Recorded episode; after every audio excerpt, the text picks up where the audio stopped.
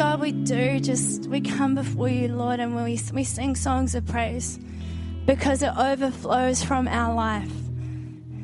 That you are sovereign and that you are the God of all creation and that you love us and you care for us deeply. And we, we just ask, God, that you will speak tonight. Lord, we just stand here and say, and, and all of the noise and all of the stuff that is going on, please help us to hear your voice. Help us to catch your heart tonight. Lord, help us to understand a little bit more about you, about who you've created, created us to be, about the incredible hope that you have for us and for all humanity.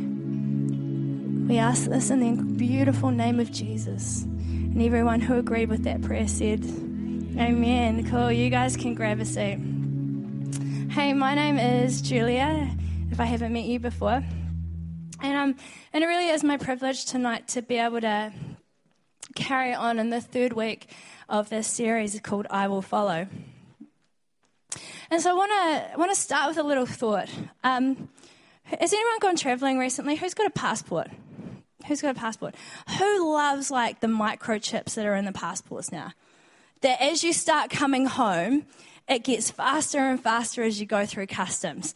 And I love so much being able to walk, to walk up, swipe the card, takes a photo. Does anyone else ever think, man, they must have a stockpile of like super attractive photos of all of us? You know, when you're getting off a long haul flight and you're like, you're not allowed to smile, you're like, I'm not looking so crash hot right now. I'm like, if someone released all of those, man. But anyway, and it scans it, and and as you get closer and closer to home, it gets faster and faster because you're a citizen of that nation. You get to travel on a, a passport issued by by your sovereign government, right? And as I've got to got to do some travel recently, I've learned actually the incredible privilege that it is to be able to travel on a New Zealand passport. Like, there are so many places that we can go that other people can't. Um, like I, my cousin has dual citizenship, and there's places where she will travel on her New Zealand passport and not her American passport because they let her in on her New Zealand passport and they don't on her American. You know, there's places where you can't go if you've been you've got a stamp from another country. All because it, it signifies your allegiance. It signifies your loyalties. It signifies your citizenship and so as i was kind of thinking about this in in the context to the topic and what we've been talking about this whole concept of allegiance and, and citizenship has been something that I've been mulling over and, and thinking about.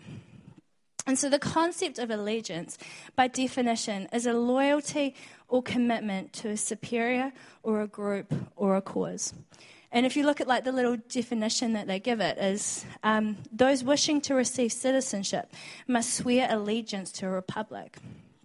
So, is there anyone here that has been part of a citizenship ceremony here in New Zealand? Yeah, a few. So I'm told that you guys have to actually take an oath of citizen, citizenship, declaring your allegiance to your new country. Is that what you guys, yeah, you had to do? And for all in, from the people that I've chatted to, they said it's actually quite a significant moment um, for them. And so it got me thinking, and it reminded me of a story that we talk about when um, we're taking people through our um, preparation for baptism course here at church. And there's a scripture in 2 Corinthians 10, and it talks about the journey, it's referring back to the journey of the Israelites.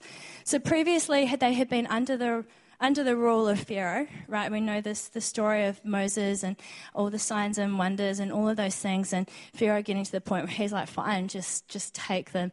And then so they they go out, and then he changes his mind and he starts to chase them down, and and they get to the sea, and and obviously Moses, you know, parts it, and they walk through it.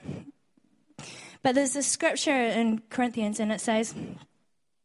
They went through the waters in baptism like ours, as Moses led them from enslaving death to salvation life. See, on one side of that sea, they were slaves to Pharaoh, What he commanded was what they had to do. What he determined was how they lived. What he valued was the things that they had to live by. But as they went through those waters, and just like we would do that now through baptism, on the other side, they were under God's rule and reign. No longer was it Pharaoh determining their values and how they lived, but now their community, their faith, their values for life was determined by their sovereign God. He was the one that was leading and guiding. He was the one who was telling them and leading them and saying how, and shaping them and how to love and care for each other, how their rhythms and, and daily values of life were to reflect a, this relationship with God were to reflect this value from life, which was so distinct and different from any of the other people that were around them at the time. The goal of that was that people would look to them and see what it was like to live in relationship with God. See, if we fast forward then to the book of Mark, where he has put together all of these accounts of, of Jesus and who he was and the things that he was doing. And he was giving explanation to who this Jesus was and what he, what he meant when he lived and walked on this earth. We get to this point in Mark chapter 8 where there is a defining moment where he asks his disciples, he's like, Who do you say I am? And there is this moment where, they, where he realizes that he is the Messiah. He is the one, the Savior that they had been waiting for. All of that time throughout the Old Testament, it was this promise of a sovereign, of a king who was going to come with authority and was going to restore the rule and reign of the heart of God. See, at that time, they were living under an occupation where it was all about power. It was all about being vindicated. It was all about, you know, it wasn't about the lowly. It was about the power and the authority and, and the empires and the rule and reign. And the Jews were oppressed under this. They were living in that place.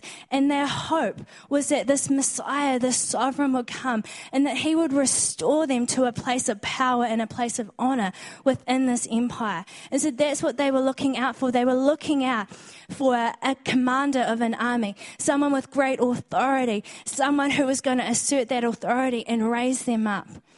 But instead, there is this moment of recognition where this Messiah has come, where God has come and has dwelt among his people.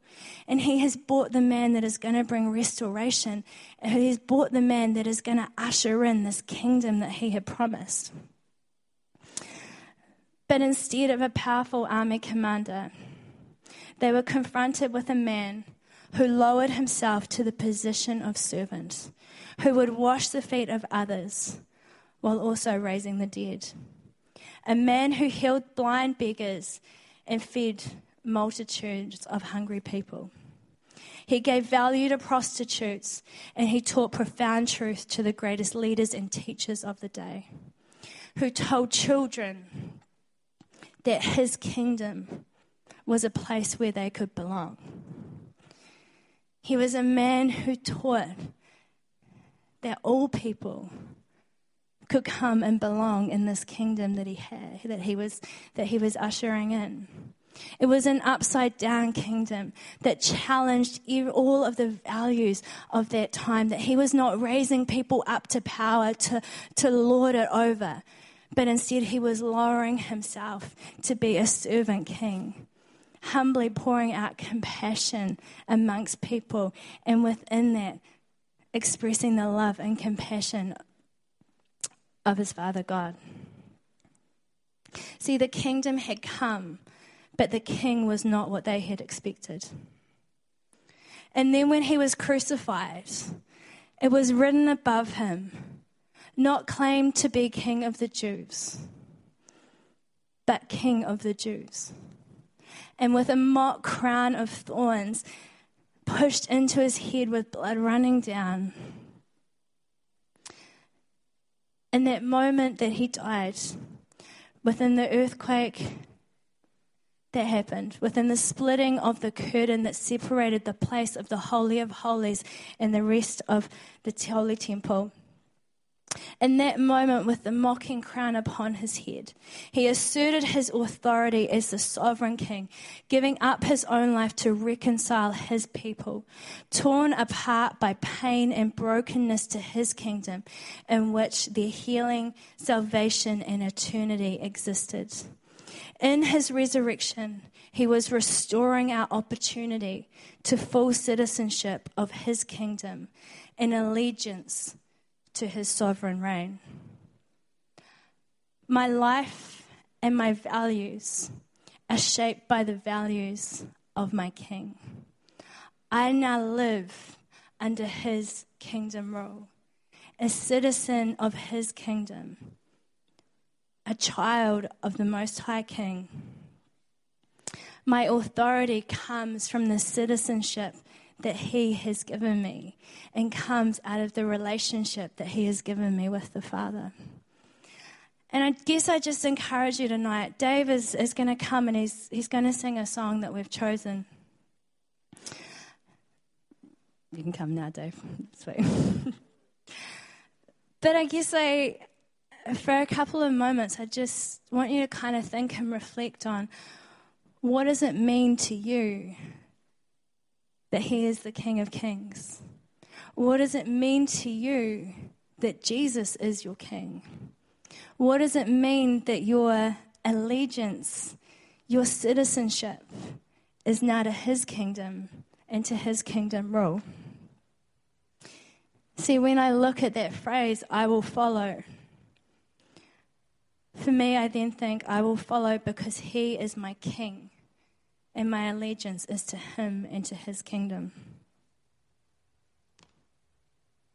Welcome uh, to this next part of tonight, and uh, we get an opportunity to chat through some of the things that uh, Julia has raised. And tonight on the couch, we have Alex and Alistair and uh, Julia, and I am Dave. And um, welcome, guys. Thanks for joining us.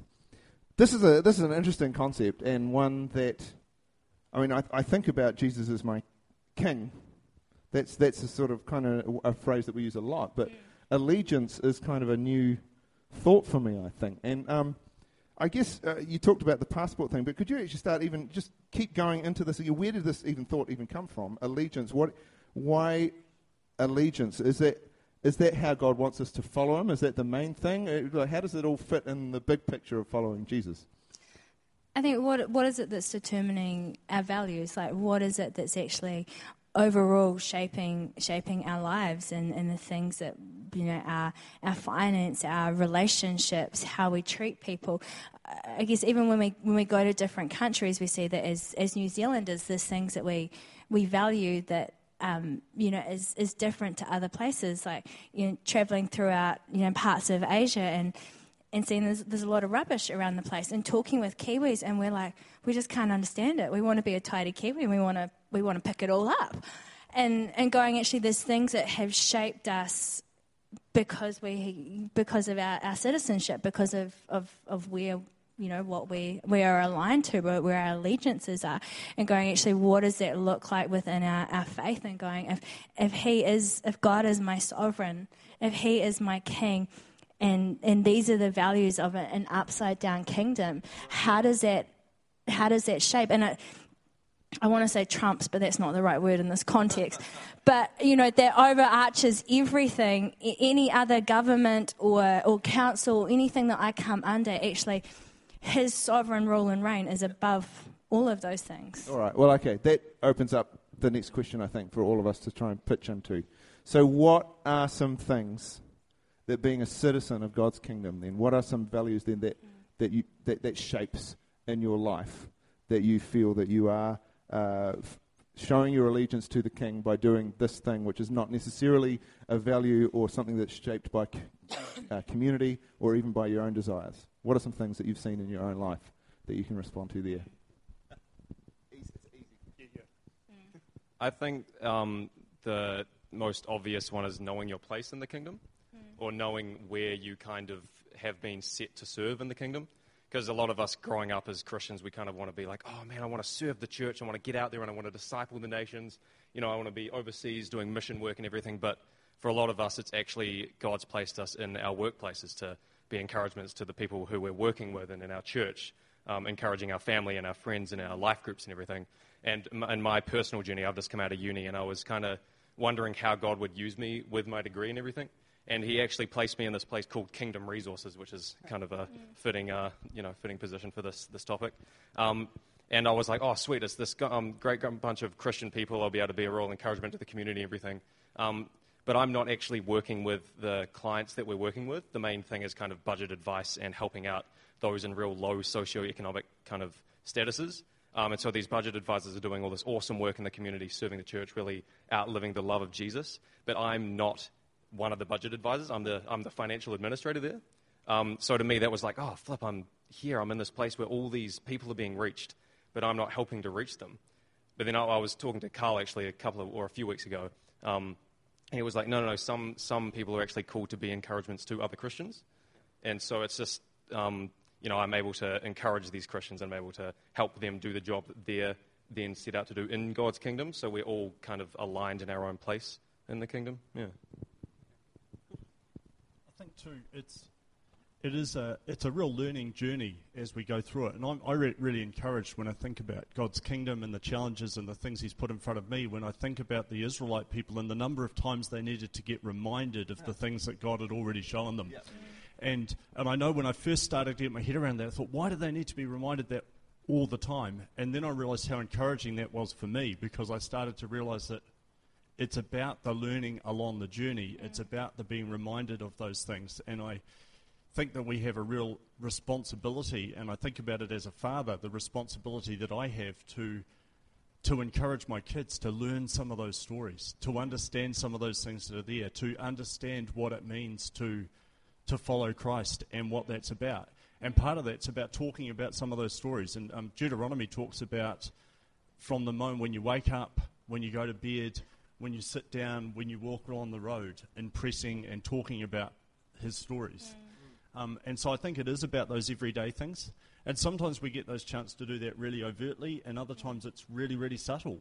And and it's those looking for those opportunities along the way. And I remember teaching in a state boys' school for, for 10 years and thinking, what do I do and how do I express my faith in this context? And to get to a point of realizing that, hang on, there's a whole lot of quotes that are sitting on our school notices every day. And to be able to take control of that a little bit and to put God's word into Shirley Boys' school notices every single day, as we had Proverbs directly from his word being read to boys across a boys' school in Shirley for every single day of the year and going, it's finding those and saying, what is it that God's put in front of me? What can I do with the things that He's put in my hand to, to reach out? Awesome. Um, I think sometimes I find the language of the kingdom almost negative. Uh, no, no, sorry. Uh, almost unhelpful because you think about a king. Jesus is my king, so what my citizenship looks like to a king is that I'm his servant, right? Mm-hmm. And then Jesus came as the king, but he was the servant and he served the people. And then he said, This is what, be like me in serving. So um, I guess uh, one question that's come through here is what if we've gone through the waters of baptism like the Israelites went through, but we're still feeling enslaved by the world that we supposedly left behind? Am I still a citizen, citizen of his kingdom? So, this servant versus citizenship, or slave versus citizenship. Can we talk about that for a minute?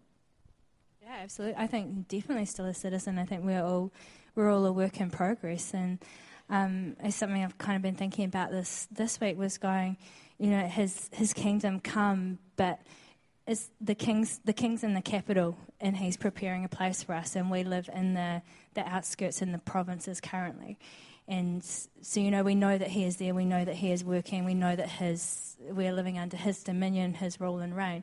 But it's His Holy Spirit that actually um, you know, is governing and is overseeing, you know, where we are currently and is, you know, and is making sure that his kingdom is coming and being implemented. And so I guess kind of that encouragement that it's it's a now but not yet kingdom. Like we we're still living in the in these lands, but he is still sovereign and he is working and he is he is shaping us and he is changing us. And it's not that we're changed in, in a flash, like, but it's actually as we live in community, as we value the things that He values, as we, you know, together work out this, the stories and live this out, that actually we're changed and we're healed and we're, we're made whole. And well, I, I, God doesn't want us to feel like a slave to anybody, mm-hmm. right?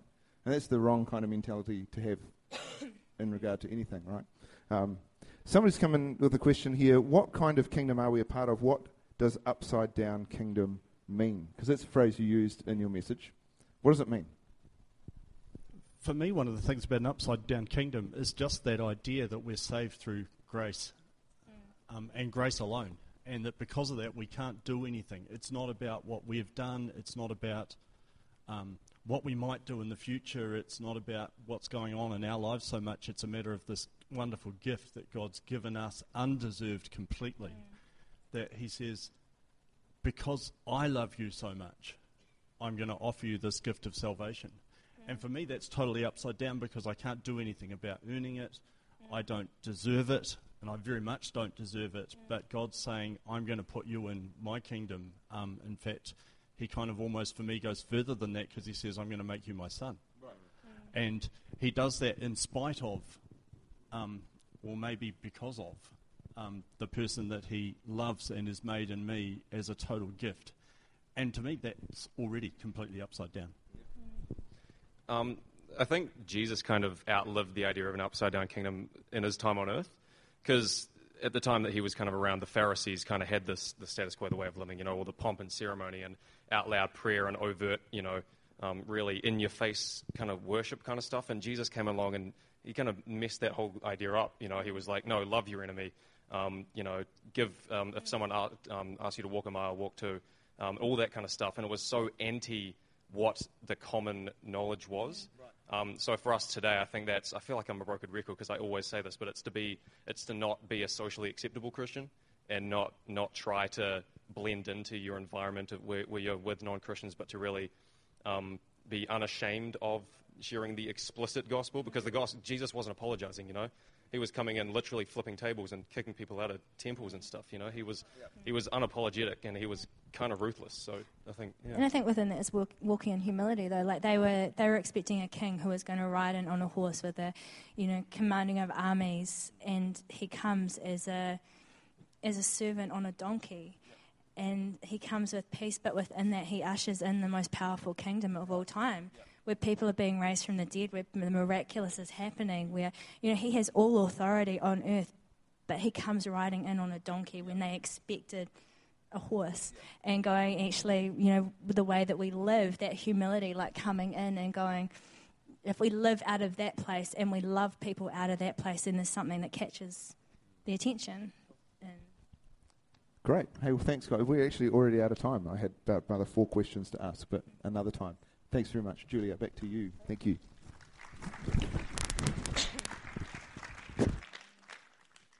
Um, we're just going to go back into a time of worship, so I just just love if you guys could stand up and, and join with us. Um, I guess one thing I, I was gonna I was gonna share and I haven't had a chance so far was um, that we're as a church, we're partnered with a whole lot of um, missions teams in, in, Mozambique, South Sudan, Thailand, and Laos. And one of the things that really struck me when I was preparing this and I was reminded of that in Laos, there are actually villages where, in order for the, for these people to get their citizenships, they have to go to their head man to be able to, to get their papers. And if they come to faith, then often they will actually deny them of their papers. And so they, they become nothing within their nation. They literally have no citizenship within their nation. But the realization that Jesus is their king and their citizenship in heaven determines to them that it is worth giving up their earthly citizenship in order to pursue him. And I just find that so, so challenging and going, actually, what is what is it that that God has gone, you know, what do I hold so much higher than what he actually values? What are the things that I'm actually pursuing about his kingdom? What are the things that I'm actually outworking? Do I know his heart? Do I know the heart of my king? Do I trust in his sovereignty and in his power? And I guess that's just kind of my musings and my, my thinkings. But I just encourage you, maybe as we sing these songs, you know, is that something that you would reflect on?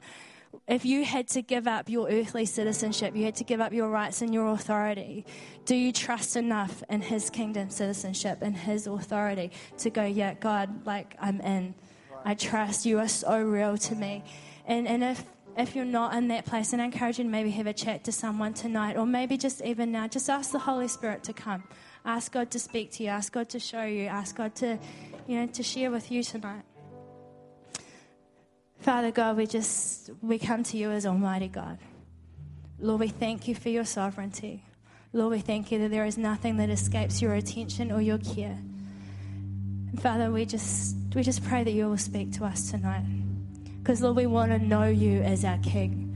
Father, we want to be people of your kingdom where people can look at us, can look at us as a community, as a family, but can also look at our lives and see that there is something different that is shaped by our relationship with you.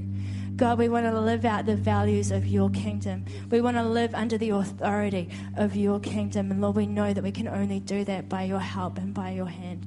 So, Father, we just pray right now, Lord, that you will come, you will speak to us, Lord, that you will draw us near and draw us closer in the name of Jesus.